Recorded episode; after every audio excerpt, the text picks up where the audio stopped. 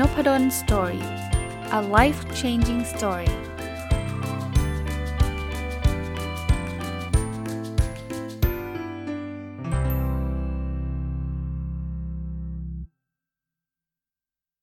สวัสดีครับ ยินดีต้อนรับเข้าสู่นพดล story podcast นะครับ วันนี้ยังคงอยู่กับหนังสือที่ชื่อว่าการลงมือทำอยู่เหนือกฎแห่งความสำเร็จทั้งปวง จากอาจารย์สุขยืนเทพทองนะครับ ก็เมื่อวานได้รีวิวมาประมาณครึ่งเล่มเนาะผมทวนให้ฟังนิดเดียวนะครับ ผมได้หนังสือนี้มีจากอาจารย์นะครับ ตั้งแต่ปี 62 นะ แล้วก็ยังไม่ได้อ่านนะครับ แต่ว่าได้มีโอกาสได้พลิกอ่าน เมื่อสัก 2 สัปดาห์ที่แล้ว แล้วรู้สึกว่าเออมันเป็นมีเนื้อหาอะไรที่น่าสนใจเยอะเลยนะครับ เมื่อวานได้รีวิวไป 2 บทเต็มๆนะครับคือรู้จักทำกับเริ่มต้นให้ได้นะครับ วันนี้จะมาต่อนะครับ บทที่3เนี่ยอาจารย์ตั้งชื่อบอกว่าก้าวไปให้สุดทาง คือการลงมือทำมันไม่ได้อยู่แค่การเริ่มต้น ถึงแม้ว่าการเริ่มต้นมักจะเป็นกระบวนการแรก ๆ เลยนะ ที่ทำให้เราล้มเหลว คือเราบอกจะทำจะทำแต่เราไม่ทำสักทีเนี่ย เมื่อเมื่อวานก็รีวิวไปแล้วว่าเทคนิคทำให้เราสตาร์ททำให้เราลงมือทำทำยังไง คราวนี้หลายคนอาจจะมี มีปัญหาอีกแบบหนึ่งคืออาจารย์ผมไม่มีปัญหาเรื่องการสตาร์ทหรอกนะผมผมชอบลงมือทำแต่ผมทำไปแล้วสักพักผมก็เลิกนะเออบทนี้น่าจะตอบโจทย์นะครับ อาจารย์เล่าให้ฟังมีคือในในบทใหญ่เนี่ยอาจารย์มีเทคนิคย่อยเต็มไปหมดเลยนะครับ อันแรกเลยผมเล่าให้ฟังนะอาจารย์ใช้ชื่อว่า 99 เท่ากับ0ผมชอบการเปรียบเปรยของอาจารย์นะครับ คือ 99 เนี่ย คือหมายถึงงานบางอย่างเนี่ยทำไป 99%เนี่ย แต่มันไม่เสร็จเนี่ยนะ มันก็เหมือนไม่ได้ทำอะมันเหมือนอย่างนี้ผมผมยกตัวอย่างว่าผมอยากเขียนหนังสือ แต่ผมเขียนเกือบเสร็จ เกือบเสร็จมันก็ไม่มีหนังสือนะมันก็แค่เกือบเสร็จ เพราะนั้น 99 เท่ากับศูนย์แปลว่า มันก็ปิดงานไม่ได้นะมันก็ไม่มีหนังสือออกมาขายให้คนอื่นอ่านถูกปะเพราะนั้นให้ให้ระวังว่าไม่บางทีเรารู้สึกว่าเเราทำตั้งเยอะแล้ว แต่ว่าผลงานมันไม่สำเร็จไงครับ อันที่ 2 คือความกระตือรือร้น จริง ๆ การที่เราได้ได้ลงมือทำอะไรบางอย่างเนี่ยที่เราขาดไปคือทำไม่เสร็จสักที เพราะว่า เราไม่มีกระตือไม่มีความกระตือรือร้นเนี่ยไม่มีเรี่ยวแรงอะ่ะไม่ใหม่ไฟลุกใช่ไหมทำเต็มไปหมดเลยพอดแคสต์อยากทำโอ้โหลุกขึ้นมาอัดทุกวันผ่านไป 2 สัปดาห์ไฟหมดนะเพราะนั้นเราต้องเตือนตัวเองอยู่เรื่อยๆนะครับว่าเราควรมีความกระตือรือร้นนะครับ คราวนี้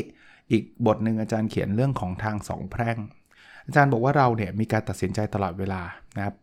ทำหรือไม่ทำบางเรื่องเนี่ยมันส่งผลยิ่งใหญ่เลยนะ คือมันดูเป็นเรื่องเล็กๆ น้อยๆนะครับ แต่ส่งผลยังไม่น่าเชื่อ อันนี้ผมยกตัวอย่างผมเองนะครับ เช่น ผมอยากเขียนหนังสือเนี่ย มันมีแต่เขียนกับไม่เขียนนะวันนี้คราวนี้บางคนบอกโอ้ยไม่เป็นไรหรอกวันนี้ไม่เขียนก็ไม่เป็นไร แต่การตัดสินใจเล็ก ๆ แบบเนี้ย ถ้าเราตัดสินใจบ่อยๆ เข้า มันจะเป็นนิสัยนะ แล้วเราก็ไม่เขียนทุกวัน ไม่เขียนทุกวันหนังสือมันก็ไม่เสร็จ กลับกันนะ เออ ตัดสินใจว่าเขียน แหมเขียนนิดเดียวเอง แต่เขียนทุกวัน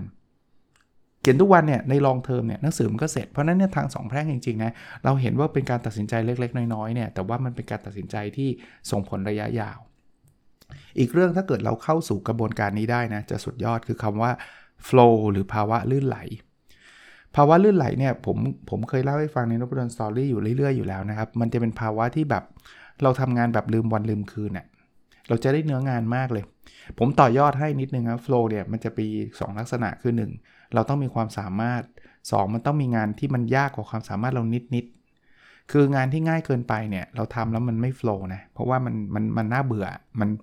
เฮ้ยแป๊บเดียวก็เสร็จ แต่งานที่มันยากมากจนเกินไปเนี่ยเราทำแล้วมีความกังวลมันก็ไมีความสุข งานที่โฟล์คืองานที่แบบเผลอแป๊บเดียวเวลาผ่านไปชั่วโมงหนึ่งสชั่วโมงไม่รู้ตัว ส่วนใหญ่ผมจะมีงานแบบนี้อยู่ 3 ประเภทนะ อันนี้เล่าเล่าเล่าสู่กันฟังแล้วกันหนึ่งคืองานเขียน เวลาผมเขียนอะไรสักอย่างเนี่ยเขียนหนังสืออย่างเงี้ยแป๊บเดียวเองครับ เวลามันผ่านไปแป๊บเดียวเลยนะวันก่อนเนี่ยเขียนหนังสือเล่มหนึ่งนะครึ่งครึ่งวันผ่านไปโดยไม่รู้ตัวเลยครับอันที่ 2 คืองานวิจัย คือมันมันอาจจะต้องโฟกัสเยอะอะใช้ความคิดเยอะอะแต่พอผมทำงานวิจัยไปสักพักหนึ่งเนี่ยมันจะเฮ้ยโอ้โหผ่านไป 3-4 ชั่วโมงแล้วเหรอ อันที่ 3กำลังทำอยู่ตอนนี้คืออัดพอดแคสต์ เวลาผมพูดเวลาผมสรุปเนี่ยนะผมไม่ได้ไปดูเวลาที่อัดสักเท่าไหร่นะคือมีเหลือบดูบ้างแต่ว่าถ้าเอาจริง ๆ ถ้าเกิดเราไม่มี limit ว่าเวลามันไม่ควรจะเกินสัก 20-30 นาทีเนี่ยนะผมว่าผมพูดได้เป็นชั่วโมงถ้ามันไม่เหนื่อยซะก่อนนี่คือ flow ครับอีกเรื่องหนึ่งนะครับคืออาจารย์พูดถึงเรื่องของข้อคิดที่ได้จากการเล่นเกมนะอาจารย์เทียบบอกว่าเวลาเราทำงานเนี่ยถ้าเราเรา เรามองให้มันเหมือนการเล่นเกม สังเกตเลยการเล่นเกมไหมเราไม่ค่อยเล่นเกมแล้วแบบเลิกกลางคันเน่ยเล่นๆอยู่แบบมันเลิกดีกว่าอย่างเงี้ยไม่ค่อยมีส่วนใหญ่เราเลิกเพราะว่ามันถึงเวลาจะต้องไปทำอย่างอื่นแล้วใช่ไหมหรือเราบรรลุเป้าหมายอะไรบางอย่างแล้วใช่ป่ะแต่ว่าถ้าเป็นงานเนี่ยลองมาคิดว่าเออเราจะเอาอะไรจากการเล่นเกมมาใช้ในงานได้บ้าง เช่น การมุ่งเน้นผลลัพธ์เนาะเกมมันเห็นผลลัพธ์เลยใช่ไหมแล้วมันเป็นผลลัพธ์ตั้งแต่ระยะสั้นระยะยาวนะผ่านด่านนี้ผ่านด่านนั้นอะไรเงี้ย กระตือรือร้นจากภายในนะมันมีแรงจูงใจภายใน คือเกมเนี่ยเราไม่ได้ตังค์นะแต่ว่าเรารู้สึกภูมิใจที่ผ่านด่าน ซึ่งมันไม่รู้จะไปไปไปภูมิใจยังไง การกระตุ้นด้วยรางวัลใช่ไหมเกมบางอันก็มีแต้มมีอะไรอย่างเงี้ยหรือการพัฒนาอย่างต่อเนื่องนะครับผมเคยเล่นเกมแบบบางเกมเนี่ยเคยเป็นที่หนึ่งของโลกเลยนะคือเป็นเกมแบบไม่ได้ไม่ได้แบบดังอะไรมากมายหรอกแต่ชอบเล่นนะอย่างเงี้ยแล้วเราทำไมถึงเป็นที่ 1 ได้ป่ะเพราะว่าเราเล่นทุกวัน เล่นแล้วเรารู้วิธีนะอีกเรื่องคือการรักษาพลังงานระดับการเคลื่อนที่นะครับ คืออาจารย์เขาบอกว่ามันไม่ใช่แบบเป็นเป็นแบบไฟไม่ฟางอะคำว่าไฟไม่ฟางคือแบบ เฮ้ย ตอนแรกนี่ฉันจัดเต็ม แล้วเสร็จแล้วก็ค่อยมอดลงอย่างนั้นไม่ดีนะครับ พยายามทำให้มันสม่ำเสมอนะอีกเรื่องอาจารย์ตั้งชื่อไว้ว่ารักแท้แพ้ใกล้ชิดนะเขาบอกว่าให้เราใกล้ชิดกับงานมันเหมือนจีบสาวอะ่ะถ้าเกิดจีบสาวเนี่ยเราห่างจากเขาเนี่ยนะ เขาก็ไม่มาสนใจเราถูกปะงานก็เหมือนกันนะครับ เราเราต้องคิดพูดทำอย่างต่อเนื่องนะวันนี้เราอยากทำงานวิจัยให้เสร็จเนี่ยอย่างน้อยได้คิดเรื่องนี้ไหมได้พูดเรื่องนี้ไหมได้ทำเรื่องนี้ไหมนะครับ แล้วเราจะผูกพันกับงานนั้นนะครับ อีกเรื่องคือ 15 นาทีใคร ๆ ก็รอได้นะครับ คือเขาบอกงี้ครับเขาบอกว่าหากเราจะรอสิ่งต่างๆ ได้ 15 นาที เราสามารถเอาเวลานั้นมาทำงานโดยไม่รู้สึกว่าต้องอดทน บางทีเนี่ยผมใช้คำว่าเศษของเวลาก็แล้วกันนะ คือ 15 นาทีเดี๋ยวเดี๋ยวจะมีประชุมอย่างเงี้ยแทนที่จะรอไถ Facebook ไปเรื่อยๆเนี่ยเอาเวลานั้นลงมาอ่านหนังสือที่เกี่ยวข้องกับงาน เอาเวลานั้นหยิบเปเปอร์ของงานวิจัยที่เราต้องอ่านมาอ่านสัก 2 พารากราฟ หรืออะไรแบบนี้นะอีกเรื่องที่เป็นเทคนิคที่น่าสนใจคือ 2 นาทีตอนเช้ากับ 2 นาทีก่อนนอน คือลองเอาอะไรมาทำแค่ 2 นาทีเอง นะครับคนที่บอกไม่มีเวลาอ่านหนังสือเนี่ยขอแนะนำนะถ้ายังไม่เคยอ่านเลยนะ ขอ 2 นาทีตอนเช้า 2 นาทีก่อนนอนกันเราจะได้อ่านไปได้เรื่อยๆ แต่ผมอ่านประมาณสักชั่วโมงหนึ่งอะโดยประมาณนะครับ หรือถ้าไม่มีเวลาก็ครึ่งชั่วโมงนะครับ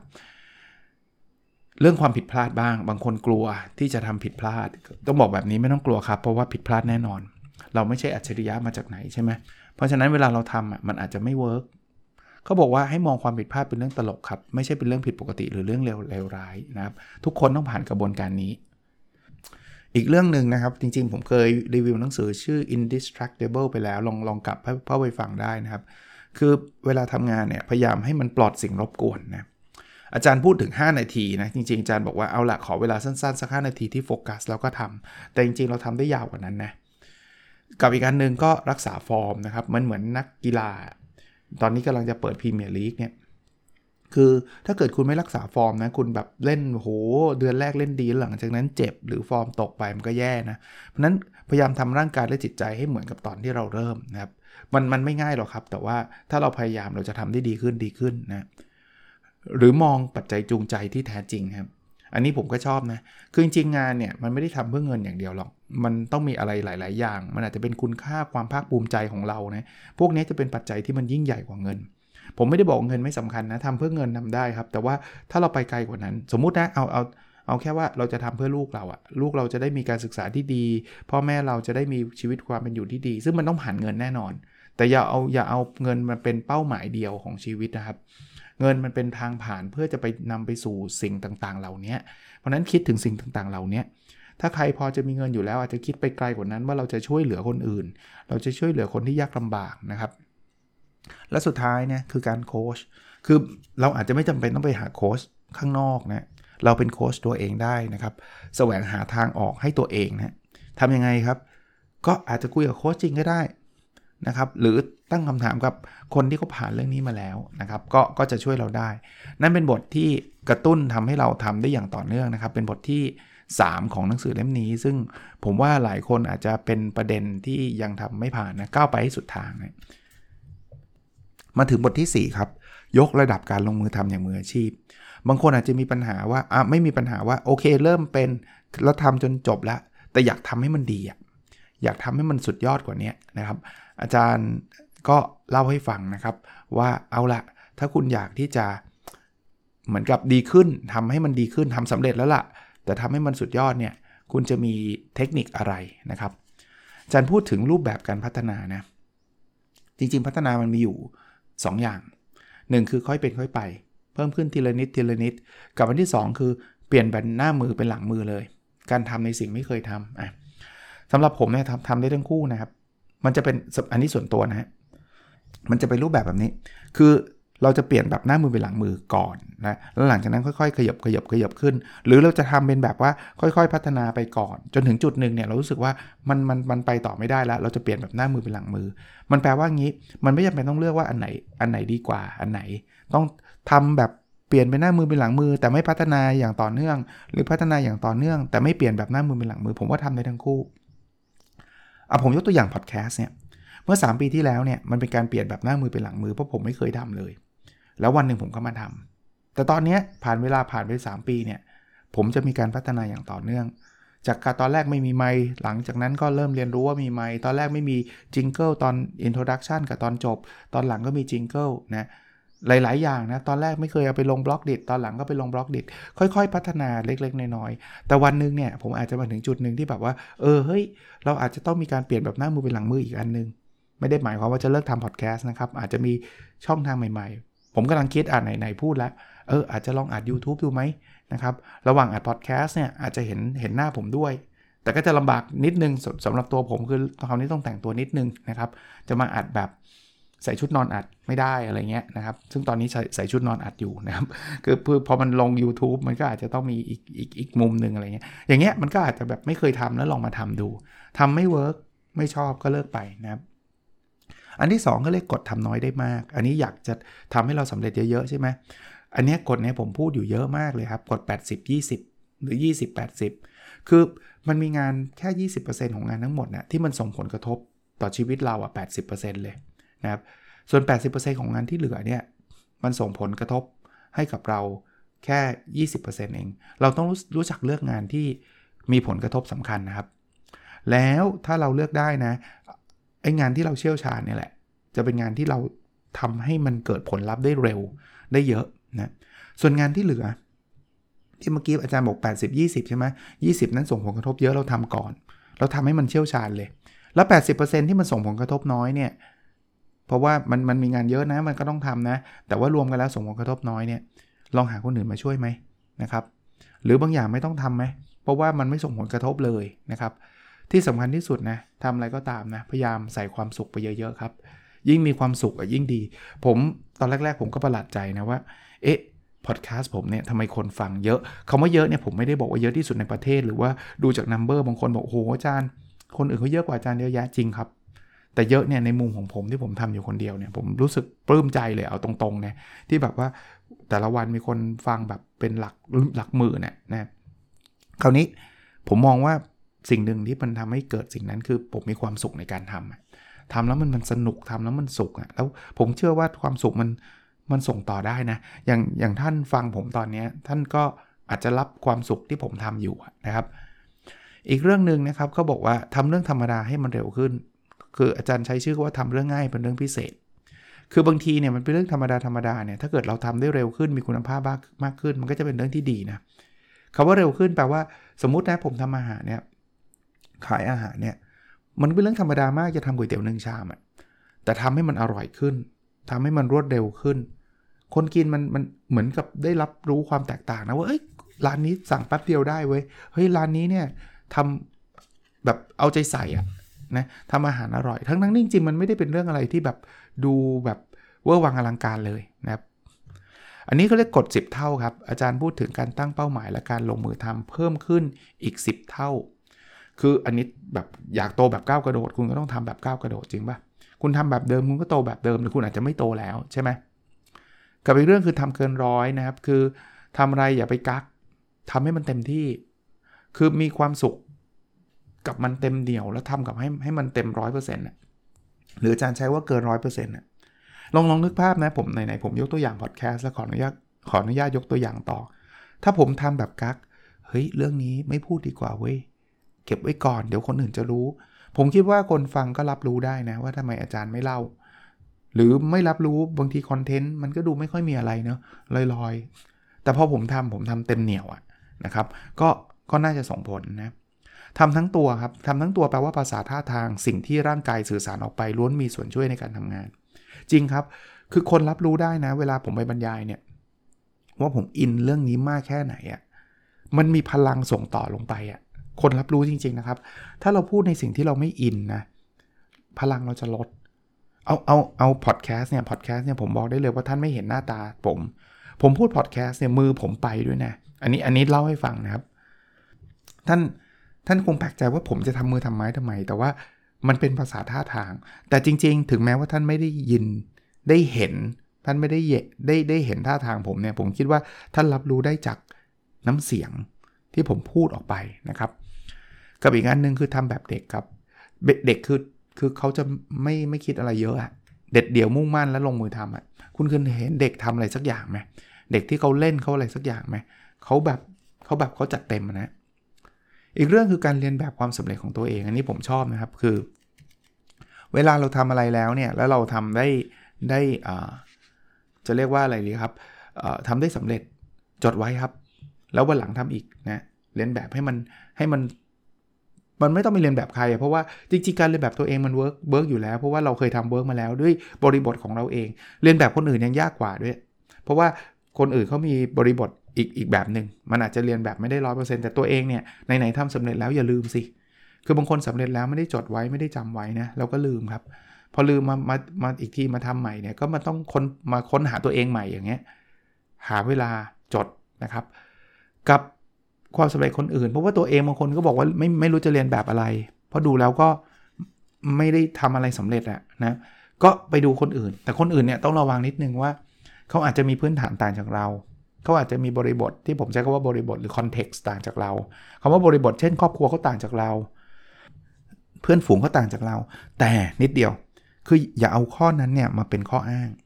อ๋อคนนี้ลูกคนรวยจบ ถ้ามันเป็นข้ออ้างเนี่ย เราจะไม่ได้เรียนรู้เลยไง บางทีบางอย่างมันไม่ได้เกี่ยวกับความรวยความจนเลยครับ บางอย่างมันเกี่ยวกับความพยายาม บางอย่างมันเกี่ยวกับไอเดีย เอามาปรับใช้ฮะ อีกเรื่องหนึ่งคือมาตรฐานขั้นต่ำครับ คืองี้เขาบอกว่าบางงานเนี่ยมันไม่ได้ต้องทำให้มันเต็มร้อยอะ่ะงานจำนวนมากเนี่ยเราขอแค่ผ่านก็พอแล้ว เมื่อกี้กด 80 20จำได้ไหม ส่วนใหญ่ไอ้งานที่ไม่สำคัญเนี่ยเราดูแค่ว่าโอเค เราไม่ได้ทิ้งไปเลยนะ เราทำแค่พอพอพอผ่านก็พอแล้ว บางคนบอกทำไมอาจารย์สอนแบบนี้ทำไมอาจารย์ไม่ให้ทำเต็มที่ทุกอย่าง ถ้าเรามีเวลาทำเต็มที่ทุกอย่างไม่ผิดหรอกครับ แต่ปกติเวลาเราจำกัดไง เพราะนั้นลองเลือกดูครับงานนี้อาจจะไม่ได้ซีเรียสมากนะอะผมผมยกตัวอย่างตอบอีเมลเนี่ย ผมอาจจะไม่ได้ตอบตามแบบโอ้โหรูปแบบที่ควรตอบ 100%แต่ว่ามันก็พอแล้วปะแค่แค่レスปอนกลับไปจบแล้ว อย่างเงี้ยทำตามมาตรฐานขั้นต่ำก็ได้นะครับข้อแนะนำอีกข้อหนึ่งคือ 90 นาที แห่งการเพิ่มผลผลิตในแต่ละวันครับ บอกว่าประสิทธิภาพของเราสูงสุดเนี่ย มันจะเกิดขึ้นในระยะเวลาไม่เกิน 90 นาที ผมถึงสอนหนังสือเนี่ยนะผมจะสอนประมาณชั่วโมงครึ่ง ถ้ามันเป็นคาบ 3 ชั่วโมงเนี่ย ผมจะสอนชั่วโมงครึ่งแล้วเบรก เพราะผมรู้สึกว่าเขาล้าแล้ว คุณจะฟังผมพูด 3 ชั่วโมงติดเนี่ย ผมว่าไม่ work มีบางองค์กรเชิญผมมาบอกอาจารย์ไม่ต้องเบรกเลย ผมบอกเบรกครับ เหตุผล 2 ประการเลย ผมบอกตรงๆหนึ่งคือคนฟังเบื่อ 2 คือผมเหนื่อย คือ คือ แล้วยิ่งผมเหนื่อยนะ ไอ้ชั่วโมงที่ 2 ชั่วโมงที่ 3 เนี่ย ผมก็ยิ่งแบบพลังน้อยอะ่ะคนฟังก็พลังน้อย คนพูดก็พลังน้อยไม่ work ครับ เบรกบางคนกลัวจะแบบ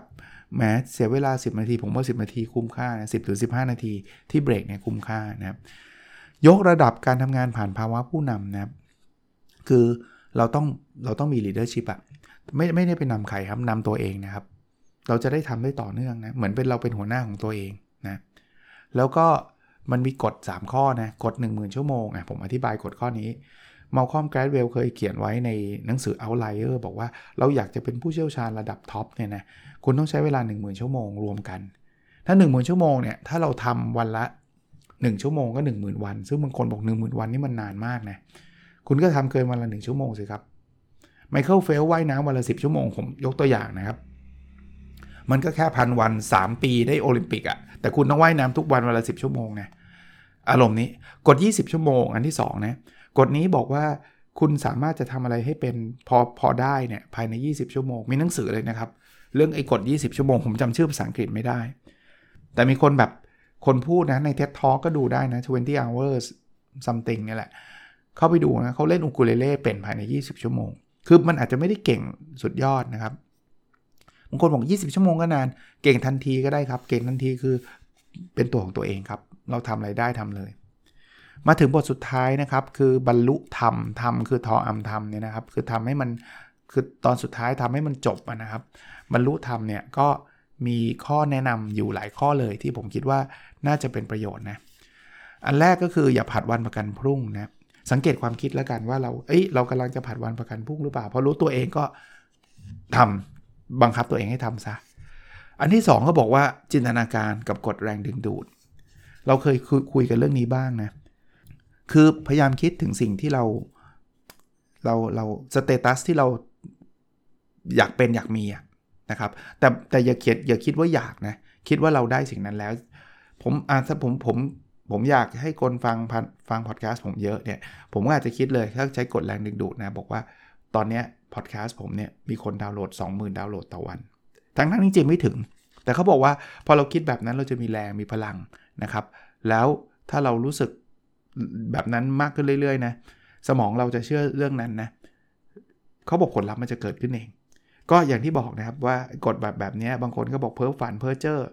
คือที่ที่ผมเอามาเล่าให้ฟังเนี่ยผมเล่าให้ฟังต่ออีกนิดนึงนะว่า คือมันไม่เสียอะไรที่จะคิดอะ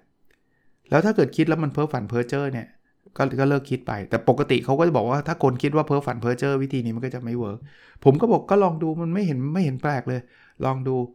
แต่ไม่ได้บอกให้นั่งคิดเฉยๆไม่ให้ทำไงผมเชื่อว่าถ้าเกิดคนคิดแล้วคนจะทำไงนะครับอันที่3นะครับ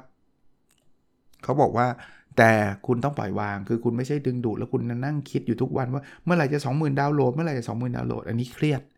ปล่อยวางครับนะ คนเขาบอกว่าคนที่ไม่ได้ตามกฎแรงดึงดูดเพราะว่าติดยึด ว่าจะต้องให้ได้ภายในวันนี้พรุ่งนี้ แล้วพอมันไม่ได้ก็ร้อนใจ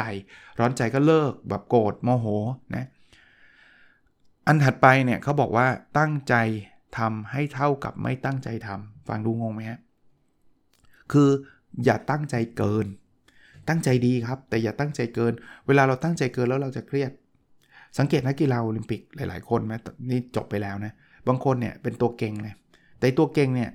มันมันมันมี pressure ว่าฉันจะต้องชนะฉันจะต้องได้ พอ pressure เยอะๆเนี่ยหลายคนตัวเก่งก็ตกรอบนะก็ต้องบอกว่าบางทีต้องทำแบบสบาย ผมผมได้ยินผมชอบอ่านหนังสือเกี่ยวกับนักฟุตบอลนะครับโค้ชฟุตบอลต่างๆเนี่ยเขาชอบพูดแบบนี้เสมอเลยลงไปเล่นให้สนุก คือไม่ได้แปลว่าไปเล่นแบบไม่จริงจังจริงจังแต่เขาพยายามลดความเครียดของนักฟุตบอลลงเพราะนักฟุตบอลเนี่ยคือจะลงต้องลงยิงให้ได้ถ้าไม่ย่ายล้มเหลวแน่นอนอย่างเงี้ยมันจะฟอร์มไม่ค่อยดี แต่ถ้าใครที่เล่นแล้วมันเล่นไปยิ้มไปแต่เล่นเต็มที่นะ สุดยอดนะครับ อีกอันนึงนะครับเขาบอกว่าพลังของความเงียบครับเขาบอกบางทีบางทีเราเงียบนิ่ง แต่มันมีความมุ่งมั่นเนี่ยเราจะมีพลังสูงสุด อีกเรื่องคือเรื่องของการเปลี่ยนมุมมองนะคือเราเราเจอปัญหาเจออุปสรรคเนี่ยถ้าเราไปมองแบบทางลบเยอะๆเนี่ยโอ้ฉันคนอย่างฉันทำไม่ได้หรอกอุปสรรคแบบนี้ไม่เวิร์กลองเปลี่ยนใหม่ลองมองเป็นความท้าทาย ลองมองเป็นด่านของเกมที่เราต้องผ่านไปให้ได้ ล้มเหลวก็ไม่เป็นไร การเปลี่ยนมุมมองแบบนี้ทำให้เราไปได้สุดนะอีกเรื่องคือการถอยมามองตัวเองครับเขาบอกว่าบางทีเนี่ยเราเราอยู่กับตัวเอง แบบเป็นเป็นบุคบุคคลที่1อะคือชั้นอย่างงู้นชั้นนี้มันก็วุ่นวายลอง step back step back คือถอยออกมา แล้วมองว่าเออเราเป็นคนที่3มามองว่าเรากำลังทำอะไรอยู่ แบบเนี้ยเราจะสามารถให้คำแนะนำกับตัวเองได้ดีนะ คล้ายๆ มีเพื่อนสนิทเรามาให้คำแนะนำเราอะถัดไปคือเรื่องคุณค่าของชีวิต ผมว่าเรื่องนี้สำคัญมากนะครับเขาบอกว่าถ้าเราสามารถที่จะทำได้ตามใจที่เราเราอยากทำอะความต้องการที่เราเห็นเราเติบโตเนี่ยเราเกิดมาเพื่อสิ่งนี้เกิดมาเพื่อสร้างคุณค่าเนี่ยตอนนี้ใครยังไม่รู้พยายามหายังไม่ต้องรีบร้อนครับ ไม่ว่าท่านจะอายุเท่าไหร่ก็ตาม แต่มันจะคุ้มค่าในการหานะครับ ผมเคยพูดถึง personal OKR ไปทีหนึ่งนะครับ ก็ไปย้อนฟังได้นะครับ ผมก็พูดถึงการสร้าง value ให้อย่างเงี้คือคุณค่าในชีวิตหาให้มันเจอนะ และการตั้งเป้าหมายเราจะไม่ไม่ผิดพลาดเลยนะวิธีเอาชนะตัวเองนะครับเขาบอกว่าให้มองว่าคู่แข่งที่สมน้ำสมเนื้อที่สุดก็คือตัวเราเอง นั้นเราไม่ต้องไปแข่งกับใครครับ แข่งกับใครมีแต่ท้อ อุ้ยทำไมคนนั้นดีกว่าเรา คนนี้ดีกว่าเราไม่เวิร์กแข่งกับตัวเราเองครับ เราวันนี้ต้องดีกว่าเราเมื่อวาน เราเมื่อวานต้องดีกว่าเราวันซืน ให้ตัวเรามันดีขึ้นเรื่อยๆครับ ปรัชญามาราธอน ตัวผมไม่เคยวิ่งมาราธอนนะ แต่เข้าใจว่าอาจารย์สุกยืนเนี่ยอาจารย์เคยวิ่งนะ อาจารย์ก็บอกว่าลงมือทำสม่ำเสมอเนี่ยจะดีกว่าคนทำหยุดหยุดเริ่มเริ่มหยุดหยุดทำทำหยุดหยุดนะครับ แล้วมันไม่มีปฏิหารหรอกถ้าเราไม่ทำมากพอ มันเหมือนมาราธอนเนี่ยมันมันวิ่งไปเรื่อยๆครับมันไม่ได้วิ่งแบบเร็วไปสัก3โล4โลแล้วหมดแรงไม่ใช่ครับค่อยๆวิ่งไปเรื่อยๆ แล้วคนเข้าเส้นชัยดูเท่ทุกคนครับ สุดท้ายเราทำให้เสร็จไม่ต้องไปแข่งกับคนอื่น ทุนมนุษย์ครับเรื่องบทนี้อาจารย์พูดถึงความรู้ความสามารถทักษะนิสัยทัศนคติขวัญกำลังใจพลังงาน พวกนี้เราต้องรักษาไว้ พวกนี้มันเขาเขาว่าทุนมนุษย์ภาษาอังกฤษเรียกว่า human capital นะเขามองว่ามันเป็นศักยภาพมันเป็นมันเป็นสินทรัพย์ที่ล้ำค่าขององค์กรเลย แต่ตอนนี้เราไม่ได้พูดถึงองค์กรนะเราพูดถึงชีวิตเราเนี่ยมันมันคือใช่เลยครับ สุดท้ายครับคือจิตวิญญาณนักสู้นะนักลงมือทำล้วนเป็นนักสู้ครับ คือคุณไม่ต้องกลัวครับ ถ้าเกิดคุณสู้แล้วนะ แล้วมันไม่เวิร์กไม่ดี อย่าไปคิดว่ามันล้มเหลว เราได้ทำแล้ว สิ่งที่น่าเสียใจมากกว่าคือเราไม่ได้ทำทั้งทั้งจริงๆ เราสึกว่าเราอยากทำมาตลอดชีวิตนะครับ ก็วันนี้จบแล้ว 1 เล่มนะครับ จากเมื่อวานการลงมือทำอยู่เหนือกฎแห่งความสำเร็จทั้งปวงของดรสุขยืนเทพทองนะเเนื่องจากออกมานานแล้วผมไม่แน่ใจว่ายังมีจำหน่ายอยู่หรือเปล่านะครับ ลองเสิร์ชอยู่ใน C1 ในร้านในอินร้าน B2S นะครับเสิร์ชชื่อนี้ก็ก็อาจจะยังมีอยู่ก็ได้นะครับ ผมไม่แน่ใจจริงๆนะแต่ว่าเป็นหนังสือที่ดีนะครับ แล้วก็ต้องขอบพระคุณอาจารย์ในครั้งที่อาจารย์ได้กุณาเซ็นหนังสือมาให้และส่งมาให้นะครับ โอเคนะครับ แล้วเราพบกันในสดถัดไปนะครับ สวัสดีครับ